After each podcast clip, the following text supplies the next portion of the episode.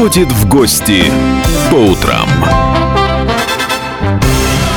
Друзья, а нам сегодня Вот уже... Продолжаем, да, Да. вот это вот кто ходит в гости по утрам, и вот сейчас от искусства перейдем к, м, путешествиям. к искусству путешествия, да, Да, как бюджетно объехать полмира. И сегодня нам об этом расскажет Андрей Ермоленко, автопутешественник. Здравствуйте, Андрей. Доброе утро, коллеги, доброе утро, радиослушатели. А, Слушайте, Андрей, вот сразу такой вопрос. Давайте сухую статистику. Сколько стран вы посетили за последние, ну, пускай лет пять? Ой, сразу не посчитаю, но больше десятка точно. А в километраже это примерно?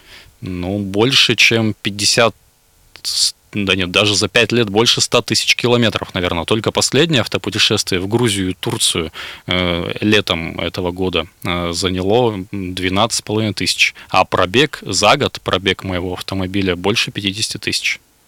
Слушайте, ну почему автопутешествие? Это же вот сейчас дорого в связи с подорожанием бензина. Бензин везде растет, да, Да. автопутешествие, это же, может, скучно? нет? Почему выбрали именно автопутешествие, а не авиа, допустим? На самом деле и авиа, и автопутешествия не как бы не противоречат друг другу. И если вы ищете бюджетный способ отдохнуть э, интересно, э, вы можете поехать на автомобиле, например, до э, страны или до города, откуда есть дешевые авиабилеты, и полететь, ну, скажем, в Стамбул. Мониторьте рынок авиабилетов, он постоянно меняется. Вот прямо сейчас есть недорогие авиабилеты из Уфы в Стамбул или в Баку. Э, В Баку за 4000 рублей туда-обратно можете слетать. 4000 рублей, это очень дешево. А до Уфы тут ехать 500 километров, ну, всего ничего. А там уже Башкирия, кстати, там уже другая природа, там уже вообще виды даже совершенно да, это другие. отдельное автопутешествие, конечно. А Вообще автопутешествие это такая свобода, это отсутствие ограничений, это реализация тех планов, какие вам хочется поставить перед собой самостоятельно. Ну и про стоимость, кстати, не соглашусь до конца, потому что в некоторых странах бензин стоит намного дешевле, чем в России. Например, в нашем ближайшем соседе Казахстане. Казахстан страна вообще недооткрытая уральскими путешественниками, несмотря на то, что он очень близко, там интересно, он огромный, там природа разнообразная, любые климатические зоны, горы, степи, озера, моря и все, что хотите. А бензин там стоит литр 95-го 25-26 рублей, почти в два раза дешевле, чем у нас. Сейчас плохо стало Андрей, половине а вот автовладельцев. с чего? Вот я очень давно хочу начать путешествовать, да, ну вот я боюсь, допустим, ну вот, вот как ехать в Турцию, какие там порядки, что, где, если что с машиной что-то случится, советы. если заболеешь, вот как предостеречься от всего этого? Э, Важнее всего и дороже всего информация. Кто владеет информацией, тот вообще владеет и миром, и ситуацией. Поэтому начните свое автопутешествие с того, что почитайте побольше, почитайте отзывы опытных автопутешественников. Есть э, много автомобильных порталов в России, на которых автопутешественники публикуют свои отчеты с фотографиями, с маршрутами, с геоточками, с, Какой-то координатами и так критикой, далее. там, проблемами. Ну, конечно, да, там начинаются холивары иногда, э, одному нравится то, другому это, но информации там вот в сухом остатке получается очень много. Если вы хотите съездить, ну, например, в, в Турцию, что вам для этого нужно? Вам нужен исправный автомобиль, в котором вы уверены, поэтому регулярно проходите техническое обслуживание. Это вообще универсальный совет, не обязательно для автопутешественников, для любых э, автомобилистов.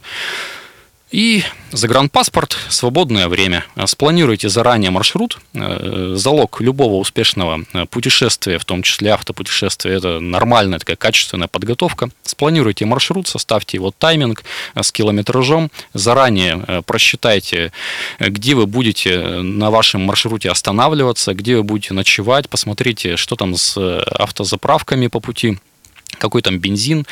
э, И вперед. Все очень Слушайте, просто. вот сейчас в вашем во всем вот в этом монологе меня смутило слово тайминг. Его-то зачем?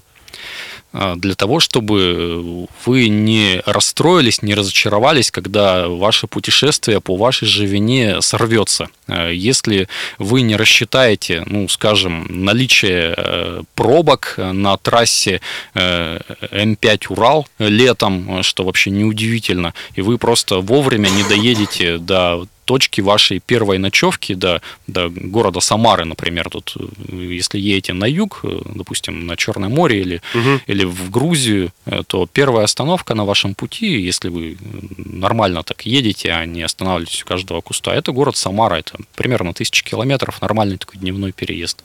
Ну вот если вы не рассчитали дорогу, если вы выехали очень поздно из дома, там проспали, прособирались, то вы до Самары засветло не доедете. Доедете там поздно поздно ночью, например, или психанете, встанете в пробки и заночуете где-нибудь по пути. Соответственно, выйдете позже из той точки, где вы вынуждены были ночевать, и так дальше все сорвется. Есть еще ряд нюансов при пересечении границы, например.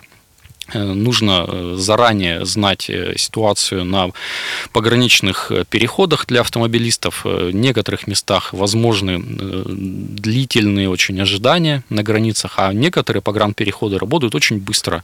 Так, например, если едете в Казахстан, то погранпереход в Троицке может занять, если вы едете днем, там часа 2-3, потому что через него идет большой трафик, автобусы с мигрантами с Центральной Азии. А если едете через погранпереход в Курганской области Петухова, там можно поздно вечером или рано утром проехать ну, за полчаса. Вот слышал я об этом, да. Было такое. Андрей, скажите, бывали ли у вас экстремальные ситуации какие-то в ваших путешествиях? И что такое экстремальная ситуация в вашем путешествии? Экстремальная ситуация, ну, наверное, если вы путешествуете на автомобиле, она может быть связана с э, поломкой автомобиля. Поэтому, как я уже сказал, следите за техническим состоянием, это самое главное. Э, что еще? Может преподнести сюрпризы погода. Это особенно касается зимних автопутешествий.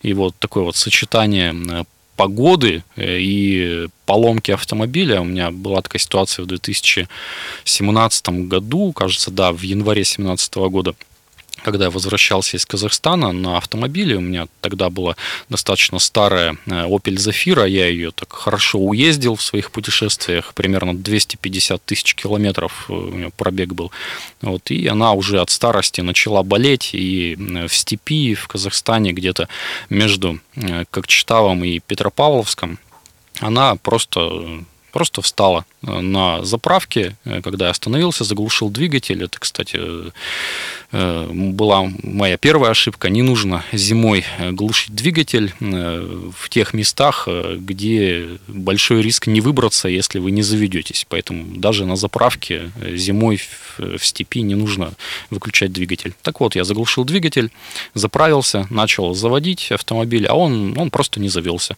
Там сгорел один из датчиков. Э, автомобиль с помощью местных жителей удалось завести, э, так как эта машина была на механике, удалось ее завести с толкача на второй передаче. И добрые местные жители мне помогли, они меня сопровождали до ближайшего города, сотню километров до Петропавловска.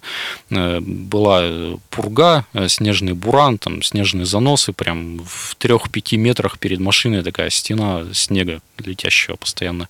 И добрые казахстанцы мне помогли, ехали просто рядом со мной постоянно, э, следя, все ли в порядке с машиной, не заглохло ли, и помогли потом ее отремонтировать в Петропавловске на следующий день. Слушайте, а получается, вот во многих странах вот так помогают или нет? Вообще людей хороших гораздо больше, чем плохих э, во всех странах. И в нашей с вами стране, и за рубежом. Э, как правило, чем меньше город, чем чем меньше туристов в этом городе, тем люди проще, и доверчивее, и гостеприимнее и так далее. Та же самая Турция. Многие из нас знают Турцию как страну для пляжного отдыха, такого ну, да. all-inclusive, пиво, все такое. И турки э, в тех местах, где мы с вами отдыхаем с пивом на курортах all-inclusive, они, по нашему мнению, такие вот хитроватые, ушлые какие-то вот, э, так и хотят вам что-нибудь втюхать, продать подороже, ну, с такими сальными глазками такое. и так далее. Я тоже соглашусь. А турки в, во всей остальной стране, в провинциальной Турции, в той, докуда не добирается нога, нога российского не туриста, они совершенно другие. Они очень гостеприимны, они очень расположены к русским, они русских прям очень уважают. И во время моего последнего автопутешествия в Турции, в городе Э, Эрзуруме, э, это северо-восток Турции, ближе уже к грузинской границе, э, турки, когда видели наши автомобильные номера, они прям показывали большой палец вверх, типа, круто, что вы сюда доехали. В кафе, куда мы заходили, они узнавали, что мы русские, они с нами фотографировались, говорили «Русья, Русья, Русья, Турция, дружба, I love Putin» и так далее. Слушайте, а Все, языковой барьер какой-то существует или достаточно двух-трех английских слов и нормально? Да, для путешествий за рубеж, конечно, важно э, хоть немного говорить на э, интернациональных иностранных языках. Это э, английский язык в первую очередь. Ну, в Западной Европе немецкий язык может помочь. А в путешествиях по ближнему зарубежью, ну, условно по Прибалтике, по Казахстану, по Грузии, русского языка вполне достаточно. На нем все говорят или совершенно свободно, или могут объяснить. Слушайте, вот сейчас нужен совет профессионала. Вот серьезный такой совет. У нас, правда, две минуты. Успеем. Успеем его этот совет э, выслушать. Десять дней новогодних каникул. Народ ломает голову. Когда, ну, пришел в себя после Путина, Оливье и всего такого, куда можно на Урале или, допустим, не на Урале, куда вообще можно съездить за это время? Именно съездить, именно на автомобиле. Э, да, э, за предыдущие 15 минут я уже замучил, наверное, вас с Казахстаном, но еще раз повторю. Обратите внимание на Казахстан. Всего лишь тысяча километров от нас город э, Астана, или сейчас он называется Нур-Султан. Это очень интересный город с необычной яркой архитектурой. Дорога до него очень простая. Там 300 километров перед ним это автомагистраль с ограничением 140. Ну, можете съездить и по России, если у вас маленький ребенок, я советую посмотреть на Великий Устюг и подарить своему ребенку сказку, съездить ездить к Деду Морозу. Класс. Продолжим буквально через несколько минут, друзья. Реклама небольшая. Кто ходит в гости по утрам? А по утрам напомню, что нам пришел сегодня Андрей Ермоленко, это автопутешественник, и мы говорим о путешествиях на автомобиле. И нам вот сейчас пишет слушатель, э, непол... слушатель неполно занятый с Уралмаша, он пишет, как раз таки не нужно стремиться доехать до Самары. Ночевать в кемпингах и мотелях гораздо дешевле, чем в городских гостиницах. Вы согласны, Андрей? Но, может быть, слушатель не любит жигулевское пиво, которое в Самаре лучшее вообще в России. Там Жигулевский пивоваренный завод. И, извините за, за рекламу. Это реклама, да. Это вообще за, сейчас, Запикайте да. ее, да, Запикаем потом. пик. Ну, это зависит от того, куда вы едете и сколько у вас свободного времени. Если вы ограничены во времени, то ну, я бы не стал его расходовать на остановки меньше, чем через тысячу километров. Тем более летом за световой день там, с 5 утра до пяти вечера, с учетом разницы во времени, до Самары доехать можно. Ну, погулять по городу перед сном, посмотреть на замечательную набережную Волги в Самаре, посмотреть этот город, ну, это ведь круто. Это гораздо круче, чем просто переночевать где-то в придорожном кемпинге там, с дальнобойщиками. Угу.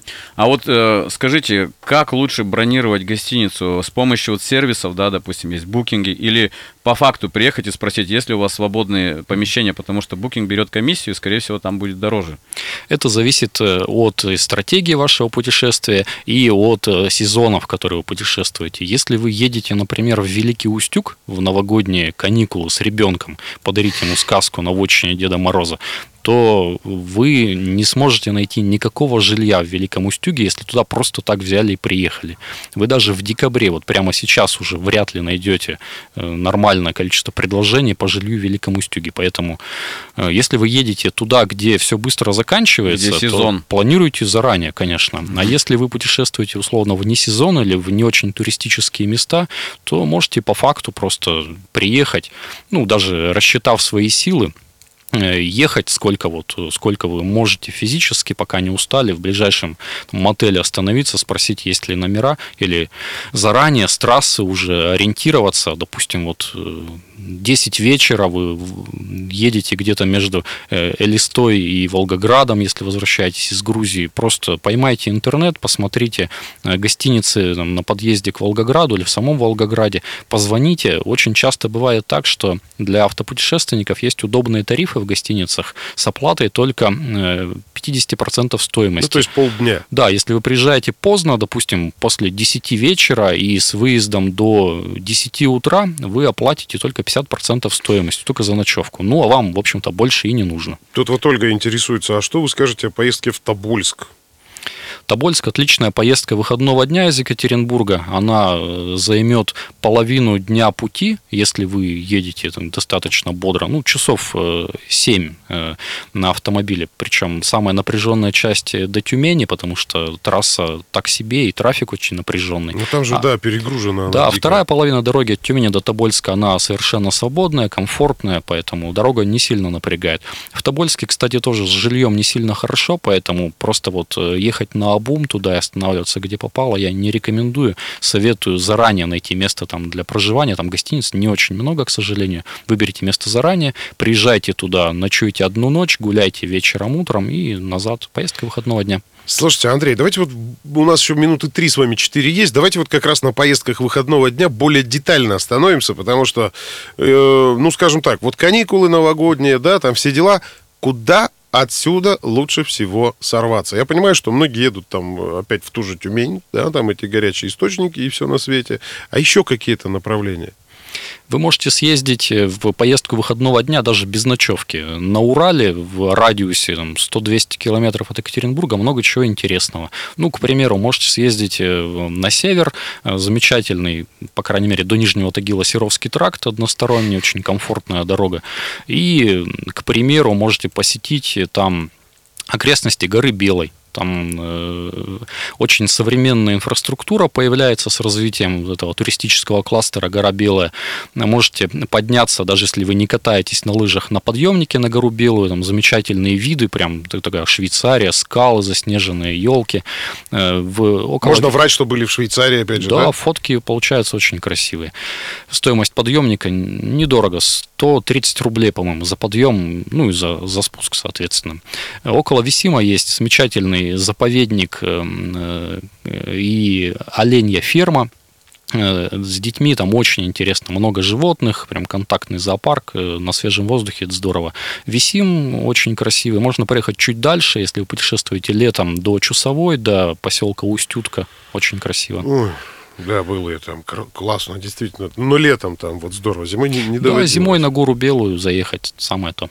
Андрей, а были бы э, путешествия, которые вас откровенно разочаровали? То есть вы хотели увидеть одно, а по факту вот, ну, не сложилось, не склеилось, не получилось. Ну, это, наверное, какие-то обманутые завышенные ожидания от Западной Европы. Например, мне совсем не понравилось в Париже. Я тоже доехал туда на автомобиле, но не отсюда, к сожалению, э, из Екатеринбурга до Европы я еще не доезжал, только на прокатном автомобиле. У меня был большой такой трип из Праги. Э, долетели до Праги, недорого, как обычно. Э, Взяли там машину на прокат и проехали по всей центральной и западной Европе. В Париже мне очень не понравилось. Он Почему? Очень грязный город. Радиослушатели удивились, мне кажется. Город очень грязный, очень много э, мигрантов, э, очень много уличных приставал, которые там продают э, мелкие сувениры. Ну, в общем, дело вкуса, но если вы спрашиваете лично мое мнение, мне там не понравилось. В Западной Европе много гораздо более интересных городов. Ладно, тогда вот на- встречный вопрос. А был город, куда вы точно не хотели заезжать, но пришлось, и вы обалдели там? Ну, Тобольск, та- наверное? таких очень много. Ну, нет, Тобольск это поездка конкретная, специальная, туда только едешь ради Тобольска, потому что это такая тут как бы поездка до Тобольска и обратно, это не, не- не транзит. Э, Такие города, ну, наверное, их очень много и в центральной России, это вот города Золотого кольца вокруг Москвы.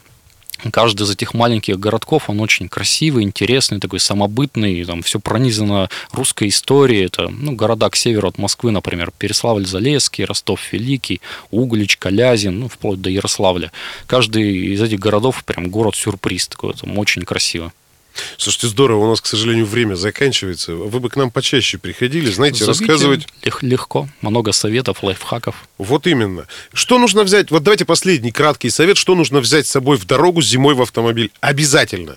Обязательно нужно взять хорошую лопату, э, трос, причем качественный трос, не китайский, а такой вот прям для, для газелей 12-тонный трос. Теплую одежду, Спасибо. Спасибо огромное. Правда, интересная беседа. Я думаю, вот все-таки про какую-то программку с Андреем сделать, да? Да, очень интересно. Напомню, Хорошо. что у нас был в гостях автопутешественник Андрей Ермоленко. Спасибо вам, Андрей. Спасибо. А вот закончить сегодняшний эфир хочется какой-то тоже красивой песней. Я почему-то подумал, пусть будет эта группа Абба. Тем более они с этой песней когда-то взяли, да и в хит-парады попали. Хороший выбор. Всем пока.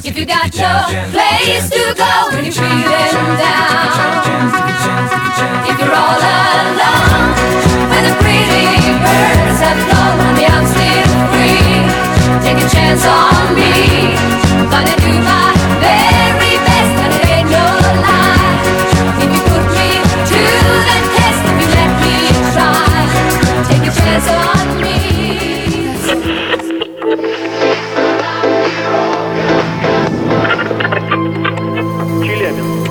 95,3. Пятигорск 88,8. Самара 98 Новосибирск 98,3. Ставрополь 105 и 7. Краснодар 91,0. Красноярск 107 Благовещенск 100 ровно и 6.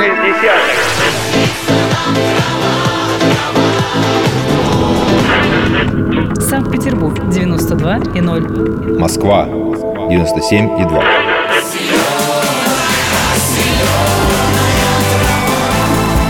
Радио «Комсомольская правда». Слушает вся земля.